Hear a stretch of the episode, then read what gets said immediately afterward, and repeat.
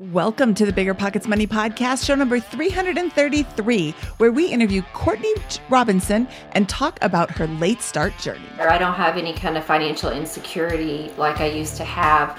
You know, in that way, it's so much better. I mean, in all ways, it's better. But I, will, I do want to say to people, like, there's a lot of joy in the journey. I think people are so afraid of change because it's scary.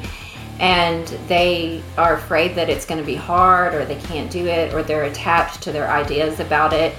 But like, we have a saying in our family, which is, I would rather be rich than look rich. Hello, hello, hello. My name is Mindy Jensen. And with me as always is my mysteriously absent for this intro, but here for the interview, co-host Scott Trench. Scott and I are here to make financial independence less scary, less just for somebody else, to introduce you to every money story, because we truly believe financial freedom is attainable for everyone, no matter when or where you're starting.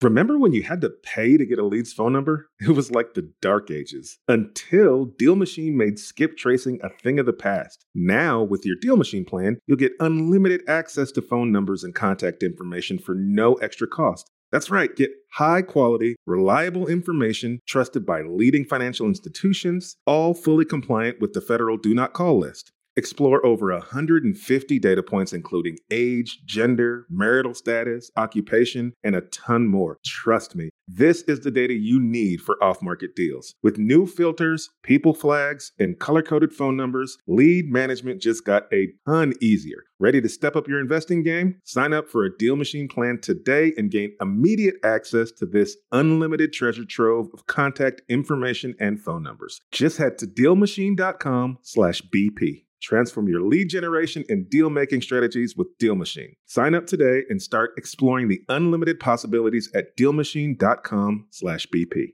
When it comes to financial guidance, you got to trust the source. It's why you listen to this podcast. When Mindy and I want to upgrade our wallets, we turn to NerdWallet. Scott's right. Their expert team of nerds dives into the details to help you find smarter financial products. Before NerdWallet, Mindy and I were paying for vacations in cash, missing out on miles, and not even knowing what we're leaving on the table. But now we're flying through the skies for free, thanks to our new cards with more miles and upgrades than ever. So if you want more travel rewards, hotel upgrades, or airport lounge access, no matter where you go next, let NerdWallet help you make it happen with a killer travel card. Don't wait to make smart financial decisions. Compare and find smarter credit cards, savings accounts, and more today at nerd wallet dot com. NerdWallet. Finance smarter.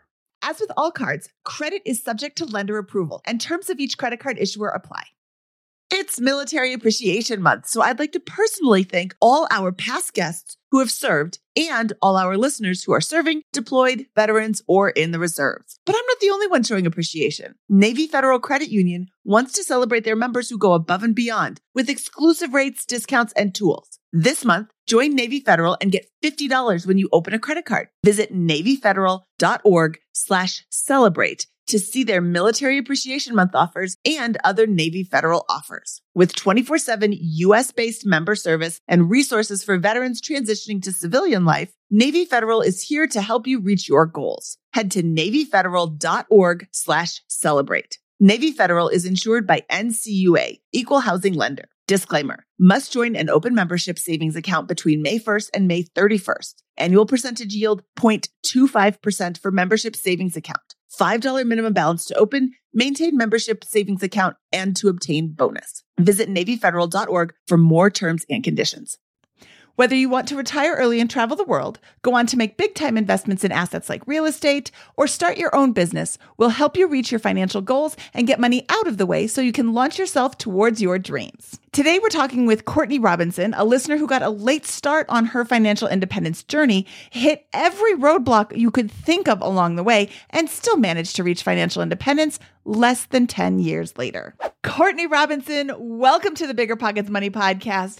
I'm so excited to talk to you. You're a member of our Facebook group. You posted this amazing story a few months ago about how you and your husband, well, I don't want to give away the whole ending, but Courtney is doing a really great job after starting late and starting from not a position of amazing financial security. So Courtney, welcome to the show. Thank you so much. I'm so happy to be here. I'm a huge fan. Well, we're huge fans of you. You've got an excellent story. Let's jump right into it. Where does your journey with money begin? So I think that it's all relative to go back in time, and the fact that I was raised by my grandparents who went through the Depression. And so growing up, you know, we lived in a nice neighborhood. We had a nice Brady Bunch house, but we never, you know, I, that saying that more is caught than taught, that was definitely my experience growing up, because we had cars that my grandparents only replaced their cars once in the twenty-two years that I had them in my life. Um, our house was well kept, but never updated. It was a time capsule for sure. And, you know, they just were very frugal. But on the other hand, while they were very old-fashioned and had gone through the Depression, they were very smart about a lot of things. And my grandfather had purchased land. I live in a national park, or outside of a national park. My grandfather had, yeah, yes, my grandfather had purchased land when they built a lake on the lake. And so that was a really good investment that would later help me. And he also purchased some private stock options in the company that he worked for. I guess there's a private stock market. You guys probably know more about that than me, but he also purchased some stock options. And so I would grow up with these very frugal grandparents, went out on my own at seventeen. Um, I worked back and forth between Houston and Arkansas as a very young adult. I was uh, modeled young in my life. And so I had these really frugal habits that helped me, and I was very independent and entrepreneurial. But I would get married young to someone who had a lot of problems, and we divorced. And then I got remarried at the age of twenty and had three babies. And within a very four-year period, during that time, my grandparents passed away, and within five weeks of each other. And they left me a small inheritance of about, I want to say it was maybe seventy thousand dollars. And with that money, I was able to purchase the lake house from my mother. At the time, it wasn't worth a lot like it is now. And I was able to take that money and stay home and raise my children.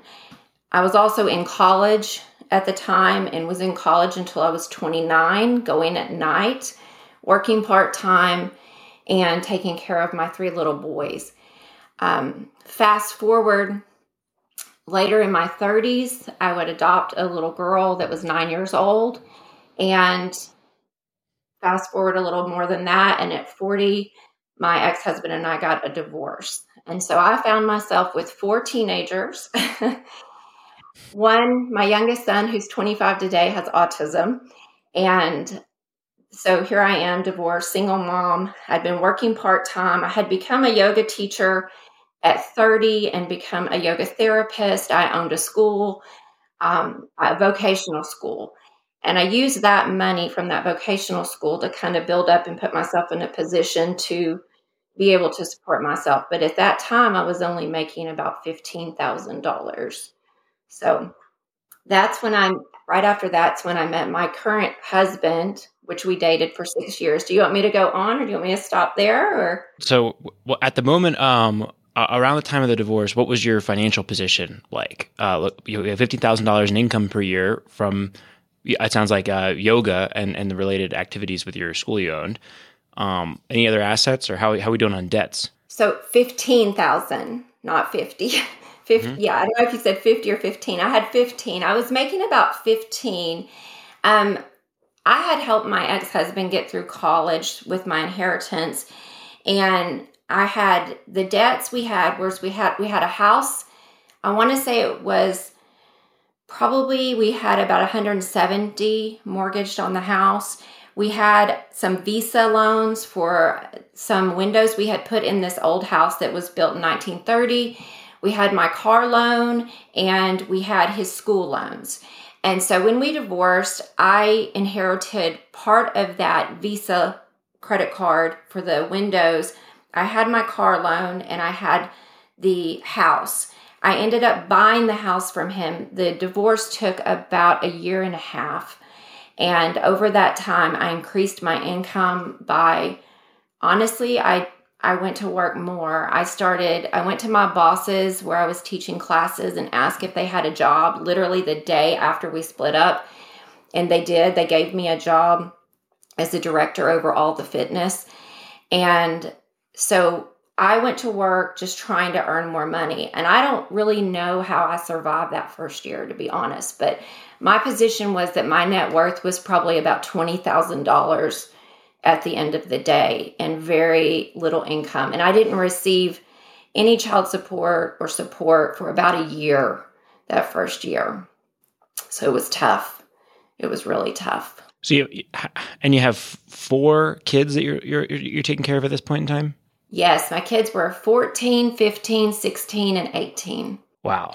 Yes. Those are the easy years. Yeah. Yeah. Could you give us any idea of, of how you were able to to budget on that or, or, or manage through that in that in that particular year? So I remember, you know, calling my creditors and talking to them about the situation and working it out. I want to say that my I had a yoga school and I had had fourteen thousand dollars put in the savings account for that yoga school. Now, I'm going to be honest, my ex-husband was not very good with money. And so I wasn't lying about the money and saying, but I would say that it was for the school. But I lived off of that money that first year, in addition to the little bit of money I had coming in. So there was about fourteen thousand dollars in savings um, with the yoga school. I say savings in air quotes. Um, and then there was the money I was earning, and then I started getting a little bit extra. But we literally lived on like scrambled eggs and peanut butter and jelly. There was no extra anything. I put my kids on free lunch um, at school and free breakfast, and that. And I think my ex-husband was having to pay half the house payment. It was such a blur because I started working so much, but and that held us over for a little bit. Awesome. Well, so how, what, what, uh, sorry to interrupt there. I just wanted to get a snapshot. Um, please continue with the story. So I ended up, because I owned a yoga school, I had had it for two years and it was pretty successful. I never meant for it to take off like it did. I was always happy just kind of making the grocery, you know, budget. But at this point, I needed to make a go of it. So I'm working at the Y M C A, making about six hundred dollars a month. I am teaching yoga school, so I decide I'll go teach yoga workshops. So I start traveling around every other weekend while the kids are with their dad, or the oldest one could take care of himself.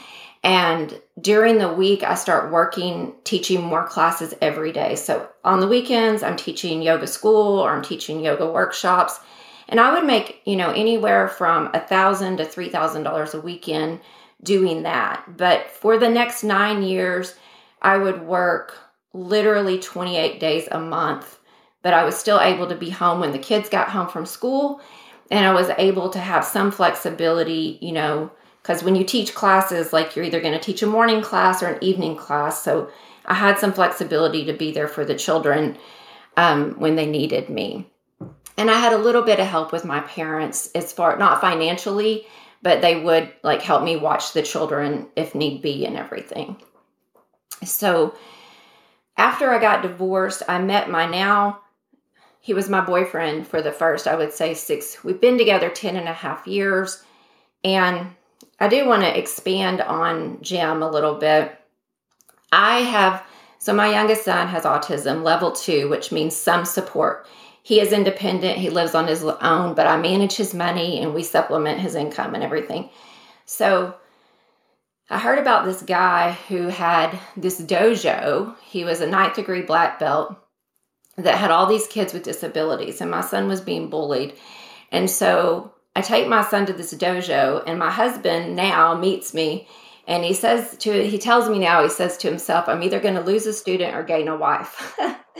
So um, as soon as he realizes I'm single, he, he asked me out, and I'm thinking, this seems like a really stupid plan, you know, he's my son's teacher, but we kind of kept it under wraps, and we um, started dating, and I find out that he's in law enforcement part-time at the time. He owns this dojo, and he's doing construction on the side, and we fall in love, and I find out that he is in bankruptcy, and he has tax liens, and I'm like, oh, no, like, this is not going to work, and so we don't break up or anything like that. Just just to get a quick thing, uh, what time period are we in right now? What year is it? We're in, so I'm fifty-one now. We're at the point, I got divorced at forty. I'm forty-one when I meet him, okay? And this is two thousand twelve. We, two thousand twelve, yes. Okay. Um, we met in late two thousand eleven and started dating. And I tell him, like, I will not get back in a situation financially like I was in before. I would rather live in a ditch than, you know, be married to someone who's who's bad with money. So he goes to a Dave Ramsey class with me. I have been to two in my life. And I actually want to mention that I started reading Larry Burkett, who is Dave Ramsey's predecessor. And, you know, often he doesn't often get much credit. But I started reading Larry Burkett twenty years before Dave Ramsey came around. And I tell my now boyfriend at the time, you're going to go through this class with me and you're going to get your financial stuff together or I'm not getting married. And it takes a while. It takes about four or five years. He gets all of that ready. I mean, all that figured out. And we start. I start to help him with the dojo. And I realize it's not really making any profit. This tender-hearted tough guy is letting too many people come to school that can't afford to pay for it. And the business is suffering because he's not making people pay their tuition. And so eventually we close the dojo and I, I'm telling him, like, this construction business you have is really something. Like, this could be really good. So I help him. I'm really good in the office and he is a hard worker.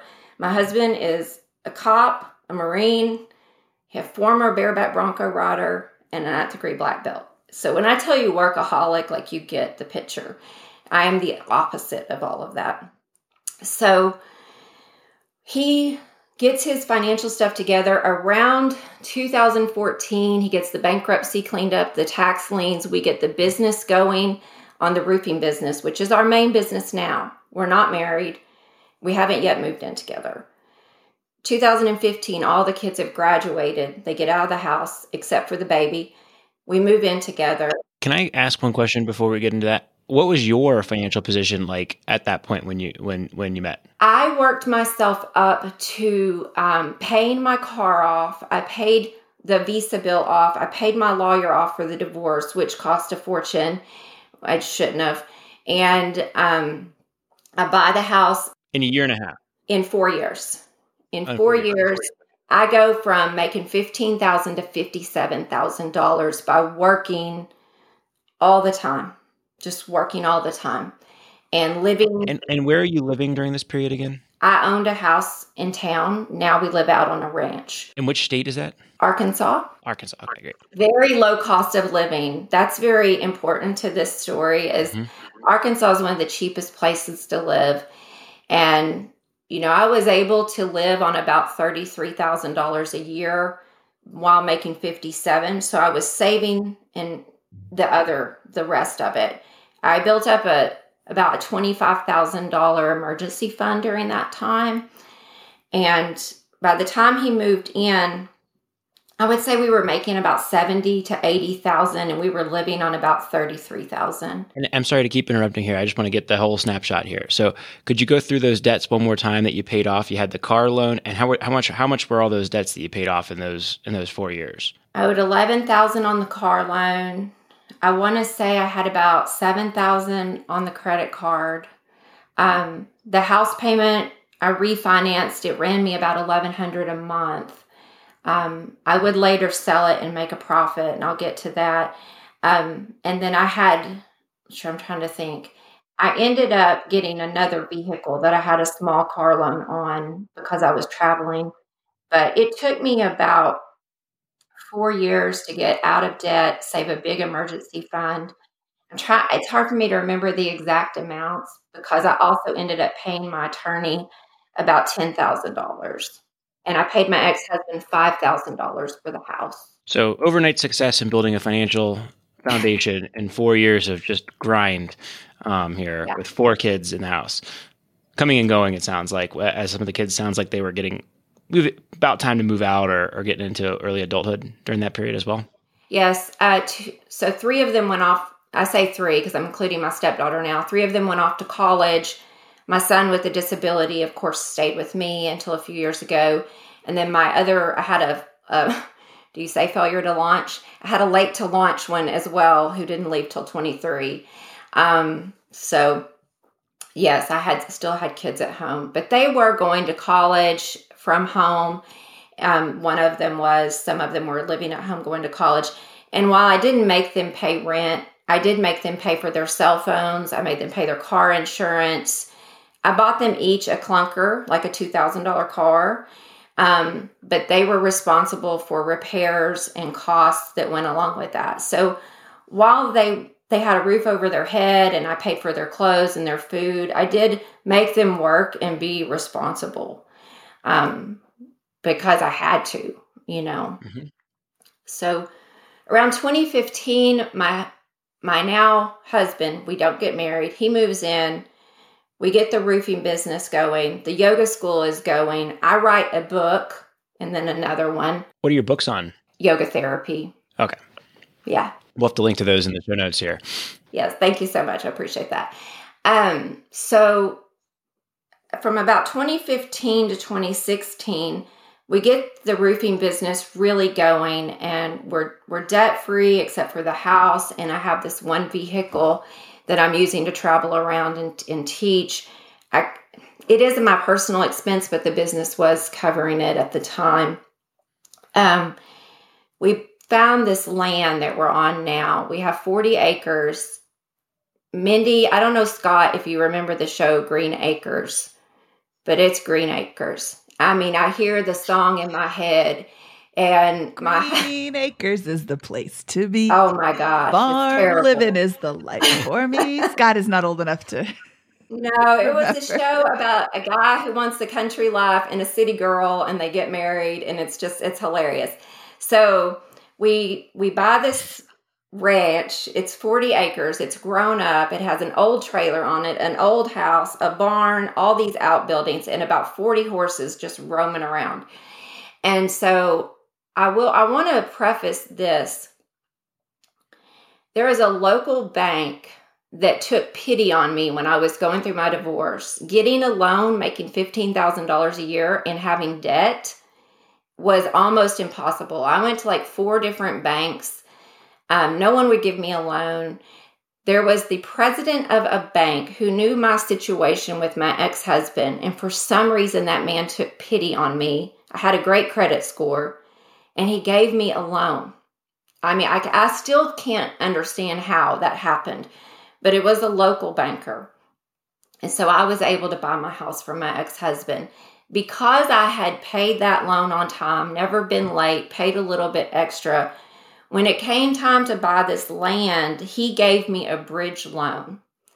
Now, my husband now could not be on the loan because he had bankruptcy. So it was me owning the house. It was me buying this land. I think a lot of people see my husband and I because we're twelve and a half years apart. Maybe they think he was my sugar daddy or something, but it wasn't that way at all. So we buy this land. We only borrowed two hundred eighteen thousand dollars because we were going to remodel the old farmhouse that was on the property. We purchased it for one hundred twenty. My Jim had saved forty-eight thousand dollars in two years to put down on this this land. We put down twenty-four. We used the other twenty-four to clear it and clean it up, which we promptly realized we cannot save the house. Um, it's falling in and decaying. So we have to build, and we decide not to borrow any more money.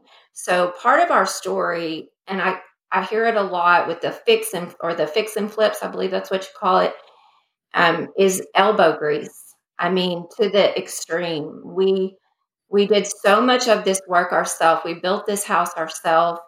Um, except my husband did all the woodwork, the roofing, the insulation, the staining, the painting. We hired H V A C, plumbing.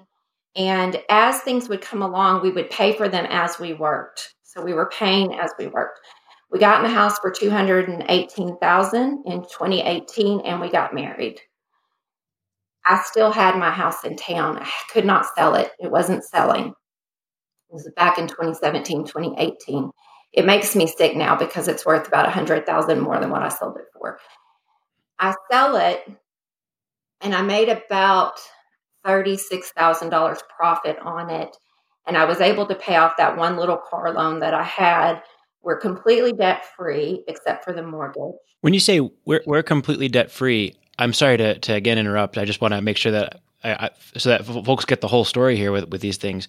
You mentioned that during this period before you, you got married, uh, your husband uh, paid off or cleaned up his financial situation. Would you mind giving us the highlights of that as well, and then returning back to this this situation following selling the house? Yes. So my husband and I, neither one ever experienced, I probably grew up, he grew up very poor. His dad was a church builder.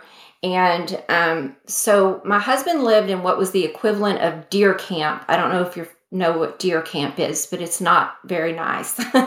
He lived in an old house he rented for five hundred dollars a month. He did not have a lot of bills because he had gone through bankruptcy. He got the tax liens. Uh, I don't know that they were liens. He owed a tax bill. And he got it reduced down and paid it off. Um, he went through that Dave Ramsey course, but if you ask Jim, and I'm kind of glad he isn't here because you never know what will come out of his mouth, but if you ask him what was the biggest thing is I had him sit down and write what his income was and write what he paid every month. And he said realizing needs before wants was the biggest impact, just needs before wants. He was the type, he's an old cowboy. He was the type that, like, if his daughter wanted a four hundred dollars prom dress, he got her a four hundred dollars prom dress, even if that four hundred dollars was to go to the electric bill. You know, he just, he didn't have any financial education, and it was all about making his daughter happy. And while, I mean, and not just her, he was just always kind of living by the seat of his pants. And I, For him, I just think once he realized that needs had to be paid for before wants, he just cleaned it up. And I think during that time, I would also like to say he had open heart surgery. He's very fit. They said he was the fittest patient they've ever seen. For sixty-four, you know, he's an athlete. And he had to have open heart surgery and five bypasses. And that was a real wake-up call as well. Five bypasses? And he was, he, that very year, nine months after that open heart surgery, he went to Italy and competed in Taekwondo for a world championship and won. I mean, he's, he's a beast.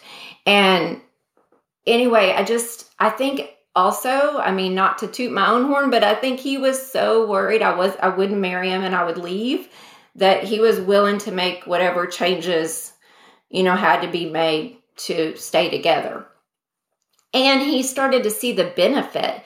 He said taking that money, that forty-eight thousand dollars he had saved, and giving twenty-four thousand dollars at closing, or giving me twenty-four thousand dollars because I was the one doing it, uh, was the hardest thing he ever did. He started really loving that feeling of having money in the bank because he had never had any money in the bank. When it comes to financial guidance, you got to trust the source. It's why you listen to this podcast. When Mindy and I want to upgrade our wallets, we turn to NerdWallet. Scott's right. Their expert team of nerds dives into the details to help you find smarter financial products. Before NerdWallet, Mindy and I were paying for vacations in cash, missing out on miles, and not even knowing what we're leaving on the table. But now we're flying through the skies for free, thanks to our new cards with more miles and upgrades than ever. So if you want more travel rewards, hotel upgrades, or airport lounge access, no matter where you go next, let NerdWallet help you make it happen with a killer travel card. Don't wait to make smart financial decisions. Compare and find smarter credit cards, savings accounts, and more today at nerd wallet dot com. NerdWallet. Finance smarter. As with all cards, credit is subject to lender approval, and terms of each credit card issuer apply. This show is sponsored by Airbnb. Did you know that a long time ago, before I ever started my real estate business, I turned one of my first primary residences into an Airbnb, and that's the extra income that I needed from Airbnb that gave me the confidence to go out and work for myself and eventually quit my nine to five job. And now I have dozens of Airbnbs all over the country. I've even partnered up with the old David Green on a recent property in Scottsdale to take our portfolio to the next level. And of course, we host it on Airbnb. But you don't need to be a full-time real estate investor to start on Airbnb. As a matter of fact, I was self-managing ten properties while working my nine to five job, so I know anybody can do it. Think about it this way. You're looking for extra income and going on a vacation. Wouldn't it be great to rent out your space and let your property pay for itself while you're gone? I did this one time. I pitched my wife and my roommate, because we were house hacking, on the idea of renting out our home, and it paid for all of our expenses on a trip to Mexico City. So go and give it a try. It might just change your life, just like it did mine. And I really do mean that. Your home might be worth more than you think. Find out how much at airbnb dot com slash host. It's Military Appreciation Month, so I'd like to personally thank all our past guests who have served and all our listeners who are serving, deployed, veterans, or in the reserves. But I'm not the only one showing appreciation. Navy Federal Credit Union wants to celebrate their members who go above and beyond with exclusive rates, discounts, and tools. This month, join Navy Federal and get fifty dollars when you open a credit card. Visit navy federal dot org slash celebrate. to see their Military Appreciation Month offers and other Navy Federal offers. With twenty-four seven U S based member service and resources for veterans transitioning to civilian life, Navy Federal is here to help you reach your goals. Head to navy federal dot org slash celebrate. Navy Federal is insured by N C U A, Equal Housing Lender. Disclaimer, must join an open membership savings account between May first and May thirty-first. Annual percentage yield zero point two five percent for membership savings account. five dollars minimum balance to open, maintain membership savings account, and to obtain bonus. Visit navy federal dot org for more terms and conditions. Listen up, business owners. Here's some quick math. Fewer costs equals more profit.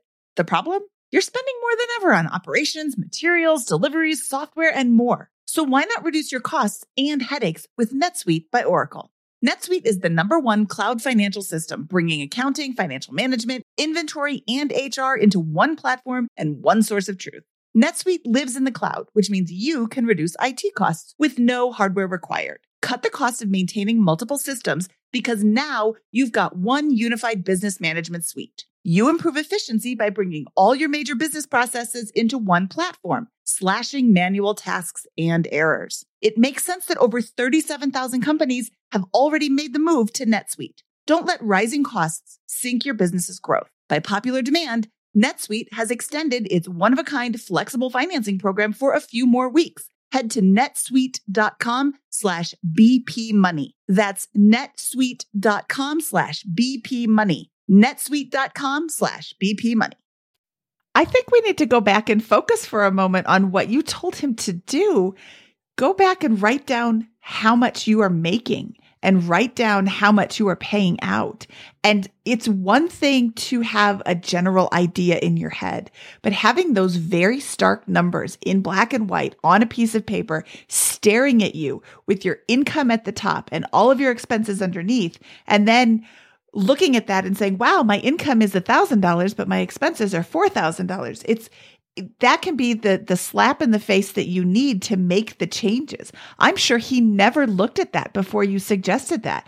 I just make some money and then I pay some money and that's just how it goes. And if you don't have the financial education and the financial background to understand this, like it seems so no-brainer to people who are listening to us sitting here talking about this, but that's kind of the first step. Look at your obligations. How much are you paying out every month? And then how much is coming in? If you're paying out more than you're coming in, you're not going to be saving anything. You're not going to be growing anything. You're just going to grow your debts and that's it. So that was really like, yeah, he had a great motivator. Keep Courtney. Uh, but he also needed to do the changes himself. He could have just said, you know what, this is just how I am. I'm a good old boy. And that's just what we do is we just have debts and, and that's just how life is. But he didn't.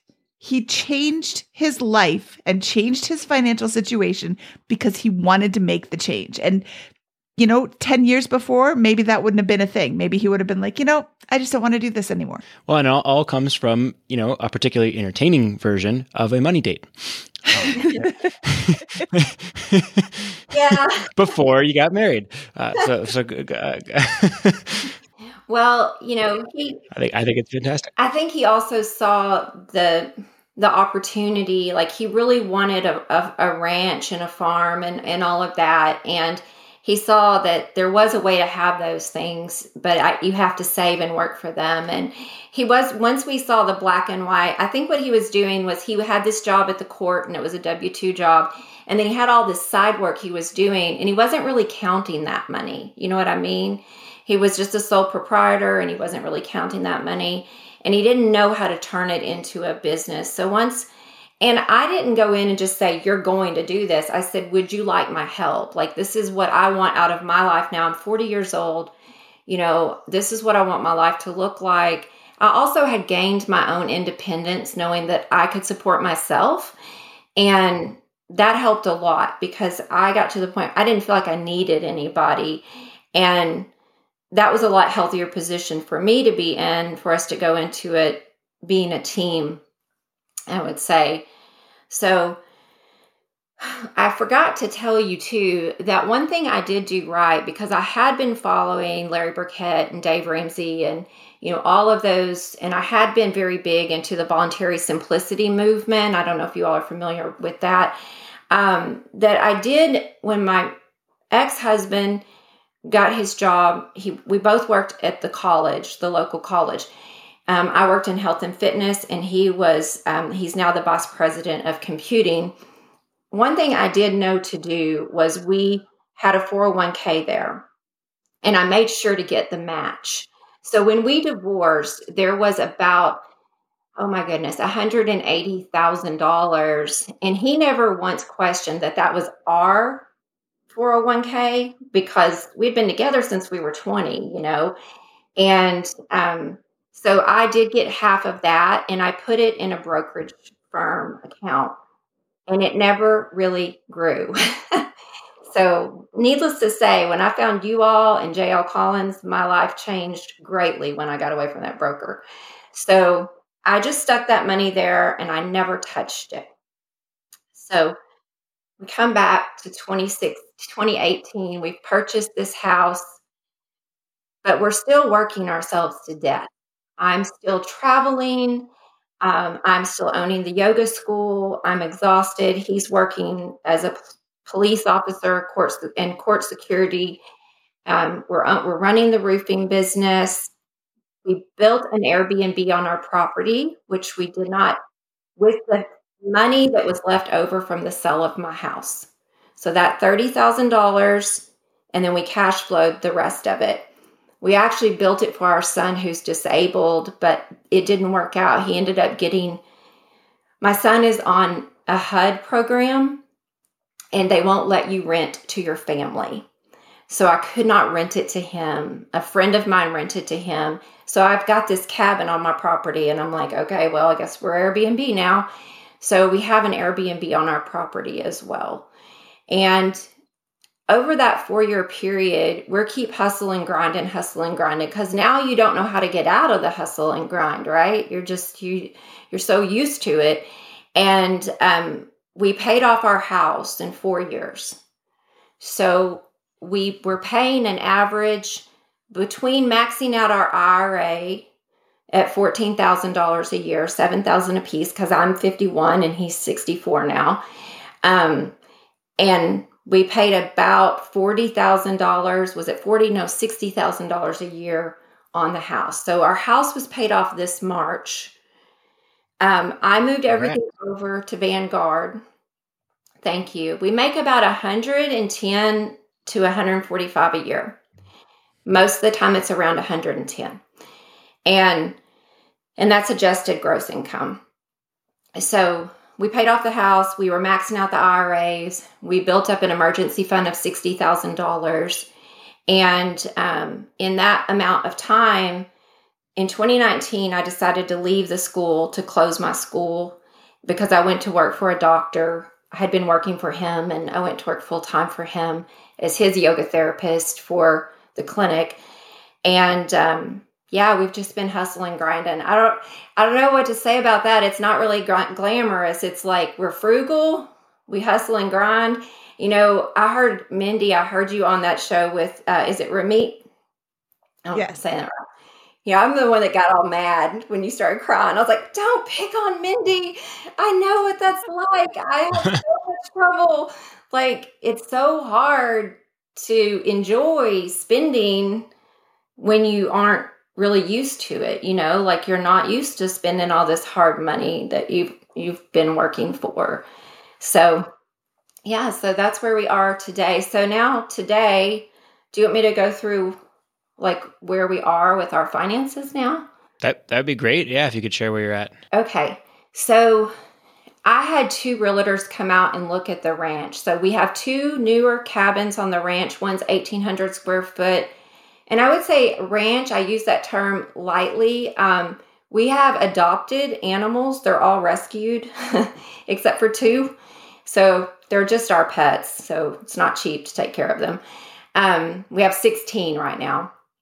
Wow. So horses, yeah, horses, donkeys, uh, cats, and dogs. So we have eighteen hundred square foot cabin and a four hundred twenty square foot cabin and forty acres. And it is valued at between seven hundred fifty to a million, depending on which realtor you speak to. We don't owe anything wow. on it. I say seven fifty because I feel like that's a conservative place.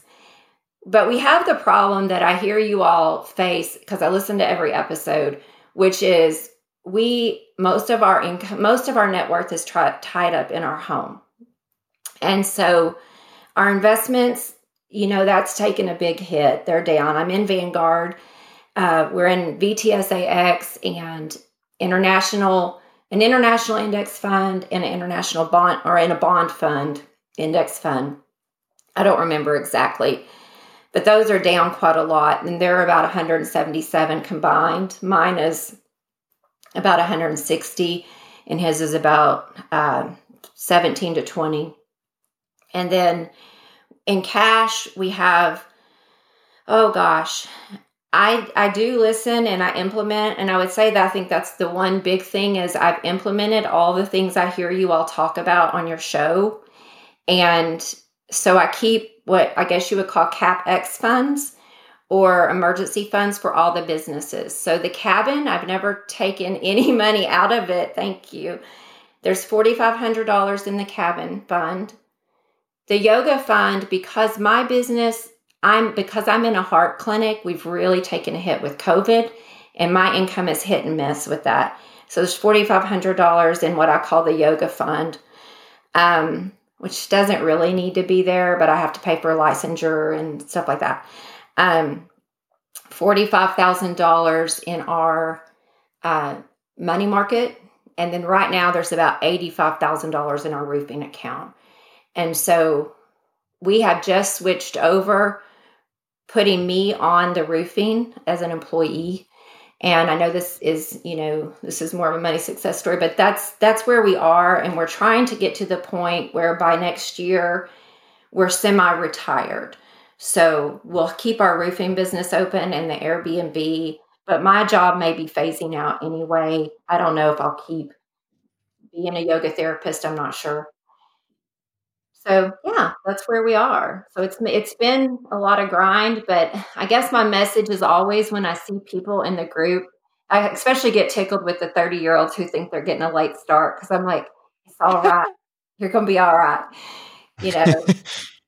um, but yeah, in ten years, we went from broke to, you know, technically being millionaires, and it's but it's not been anything other than just doing the steps that you learn on here, you know? That's fantastic. That's the thing. It's there's no magic button. I mean, winning the lottery would be super awesome, but that's not repeatable. And that's, you know, that doesn't make for a very interesting story. Welcome to the Bigger Pockets Money Podcast. Thanks, I won the lottery. Okay, and that's the end of the show. Like, that's not fun to listen to, and that's not repeatable. This is repeatable because you Cha- you recognized what you were doing was not the path to wealth. You changed your actions, you changed your habits, you changed your entire financial life, and then started growing it. It didn't happen overnight because that's not how it do- it happens. It happened over ten years. But how many people have we talked to, Scott, where it happens over the course of about ten years, starting from zero? You can get to financially free or so close you can taste it in about ten years. And that is, that's the message I want to send to anybody who's listening who is thinking that, oh, I got a late start. Can I even do it? Yes, you can. In ten years, you're going to be ten years older if you start today or if you don't start today. In ten years, you're still going to be ten years older. So start today. After a ten-year period of self-sacrifice, grinding it out at work, uh, rise, raising your incomes, studying the subject of money in a general sense, um, building out cash reserves, boring old cash reserves, and then investing consistently in something, um, um, you're, you're, you will, you can recreate this type of situation. Yes. And that's, that's the story. That's why people don't do this at a large level, is because it's not, there's no, there was no secret, uh, to your success here. It was just hard work and consistency over a long, long period of time, um, to get to that. Now, let me ask you this though. Is your life better today than it was when you started this journey? Yes. Has it been getting better? Yes. I mean, it's better. It's so much better. I don't have any kind of financial insecurity like I used to have. You know, in that way, it's so much better. I mean, in all ways, it's better. But I will, I do want to say to people, like, there's a lot of joy in the journey. I think people are so afraid of change because it's scary, and they are afraid that it's going to be hard, or they can't do it, or they're attached to their ideas about it. But like, we have a saying in our family, which is, I would rather be rich than look rich. So, you know, I kind of, I know this is crazy, but I kind of took pride in my husband driving around. We, we just got a new truck, not new, new to us. It's a two thousand seven, but my husband was driving around a nineteen ninety-nine Ford that we paid a thousand dollars for. And, you know, my husband is like a dirty farmer all the time. I mean, he's, he's usually in dirty Wranglers and an old cowboy hat. And he looks like he just, you know, got through picking potatoes. I mean, he's just, And, but yet I'm like, but he's, you know, he's got it down. And, and it made me proud that, you know, we've made these choices. Like, I don't mind driving a two thousand thirteen Honda Accord at all. It doesn't bother me in the least. Um, I just take a lot of pride in that. And there's a lot of joy in that for me, and finding ways to hack, you know, to hack things. Also, I find so much joy in that. Like, you know, going to a matinee and out to lunch is half the price than going to an evening movie, an expensive dinner, but it's the same. I get the same value out of it.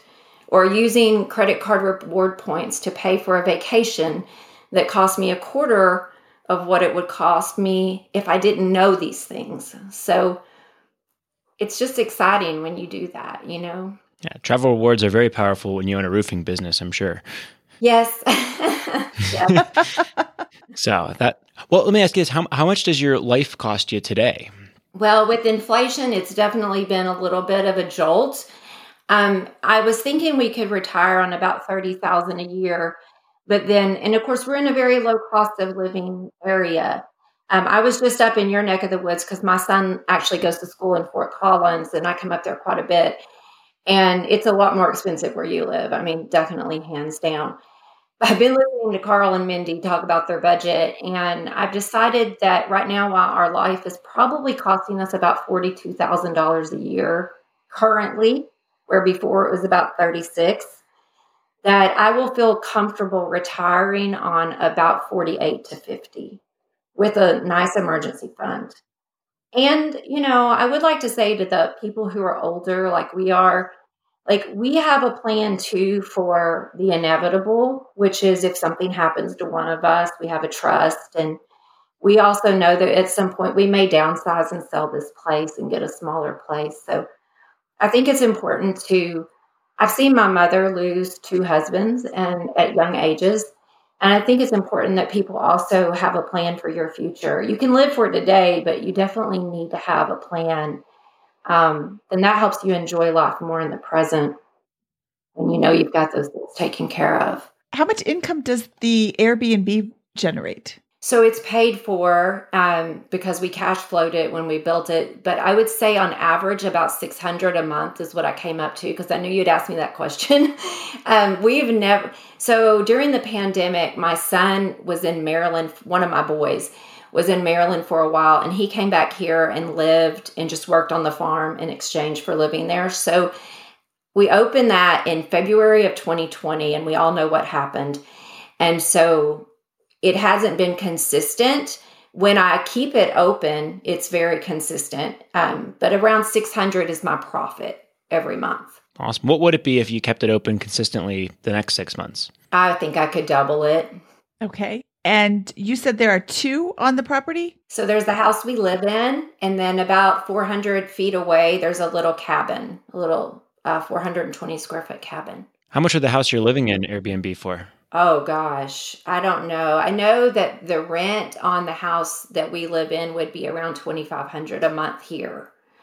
You know, rent's a lot cheaper here than it is where you are. But um, I don't know. I never really thought about it because, quite frankly, I'm really weird about, I don't, you know, I don't really want to manage. I don't love doing Airbnb. It's not hard. Um, but, you know, we're older. We're tired. We've been hustling for ten years. um, we both would kind of, when we retire, we want to spend four years traveling. And then, and we plan on doing some of that. You know, we've been trying to do more of that now because my husband is still healthy at sixty-four and very fit. And, um, but we don't, you know, we don't want to Airbnb forever. Well, we'll have to think through this at a, at a future time, maybe on a Finance Friday, um, to think how through how we could uh, how, how we how, how we can get to that over that retirement hump uh, in the next couple couple of years as fast as possible. Here, I think that'd be that'd be. Do you think that would be fun? I think that would be a fun exercise. Yeah, let me think about this for a little bit, and we'll uh, get her back on and do a Finance Friday as well. Because I see a lot of opportunities here. Yes, I have lots of questions.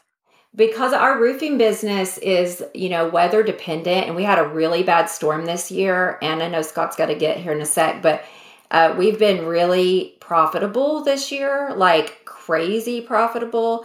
And now I'm like freaking out. What do I do? Like, where do I put this money? You know, because I'm looking at the market and it's just like, okay, I know it's on sale, but it's still scaring me, you know, quite a bit. So yeah, I, I'm trying to figure out where did that, all that money that we were putting on the house, where do I put it now? You know? Okay. So my philosophy is with the market going down is it, you're not investing for tomorrow. You're investing for ten years from now, five years from now. So it's okay that the market's down a little bit right now because you don't need this. If you need this money tomorrow, do not put it in the market right now. It's not the best way to put to, uh, it's not the best time to do that. Um, because you don't know how long it's going to be Uh, you know, squidgy.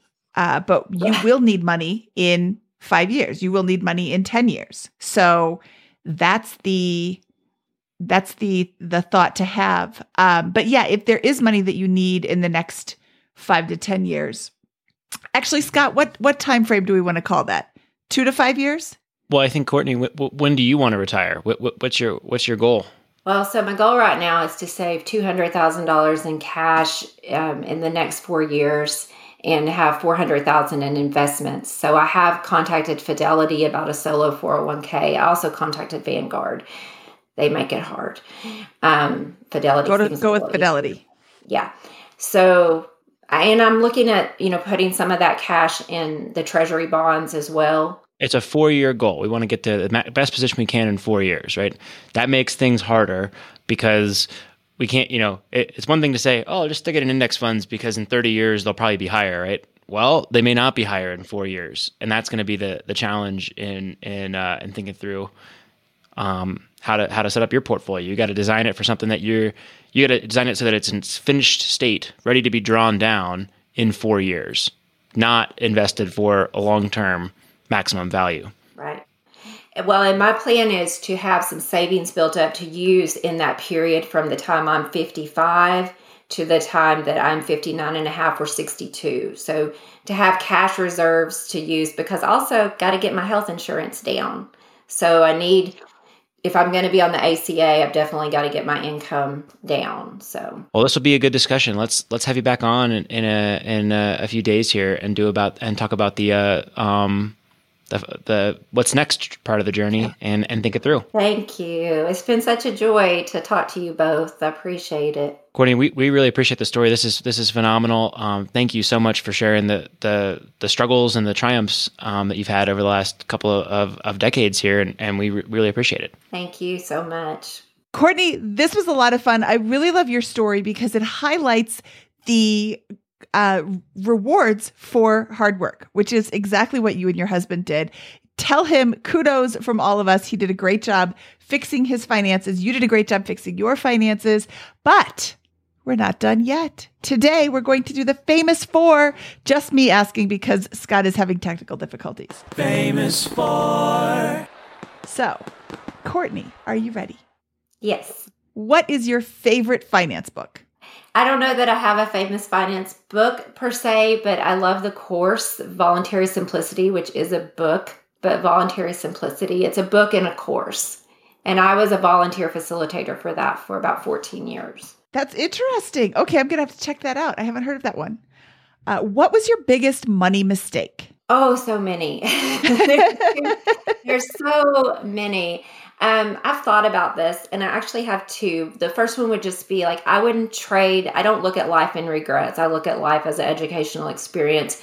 But that one thing I, I share with my children is it's very important the person that you marry, that to your financial situation when the most oh, yes. is who you marry. The second one was buying a car with someone who didn't have the title in hand. I don't know that I even need to expand on that because it was so stupid. But yeah.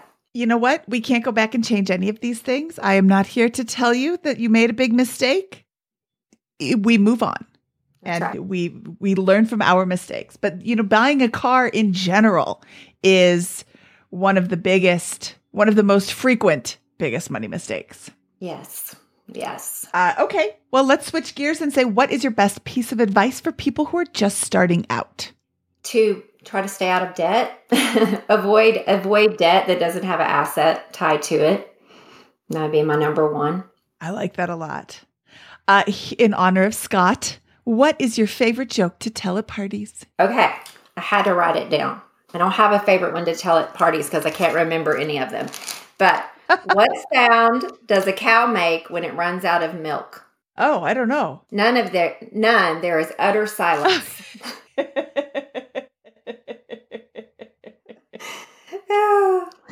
And I have one for you based on yoga. Okay. What do you call a bagel that has mastered yoga? What? A pretzel. That's good. And why does everyone love yoga teachers? Why? Because they bend over backwards for you. Oh, that's sweet. Thank you. Okay. Courtney, where can people find out more about you? Give us your the names of your yoga books and all the ways to contact you. So the best way to find out about me is just to Google my name, which is Courtney Robinson, and put the word yoga with it because everything I've ever done will come up. Courtney Robinson Yoga, Google. Um, my book, I, I like to promote my publisher because she's independent, but at Adalia Press, but you can go into Amazon. And if you put, again, Courtney Butler Robinson Yoga, you're going to come up. It's called The Mud and the Lotus. Both of them are The Mud and the Lotus, different versions. And one is actually, I've done three books actually, written two, and then I'm a contributor to a textbook on yoga therapy. Awesome. Thank you. Okay. Courtney Robinson, thank you so much for your time today. This was a delight to talk to you. Thank you. I appreciate you so much. I appreciate you listening. We will talk to you soon. Wow, what an inspirational story. We are going to have Courtney on again in a few months to go through her numbers for a Finance Friday episode and dive a bit deeper into her numbers and her story. From episode three hundred thirty-three of the Bigger Pockets Money Podcast, he was Scott Trench. I am Mindy Jensen and saying, see you later, alligator.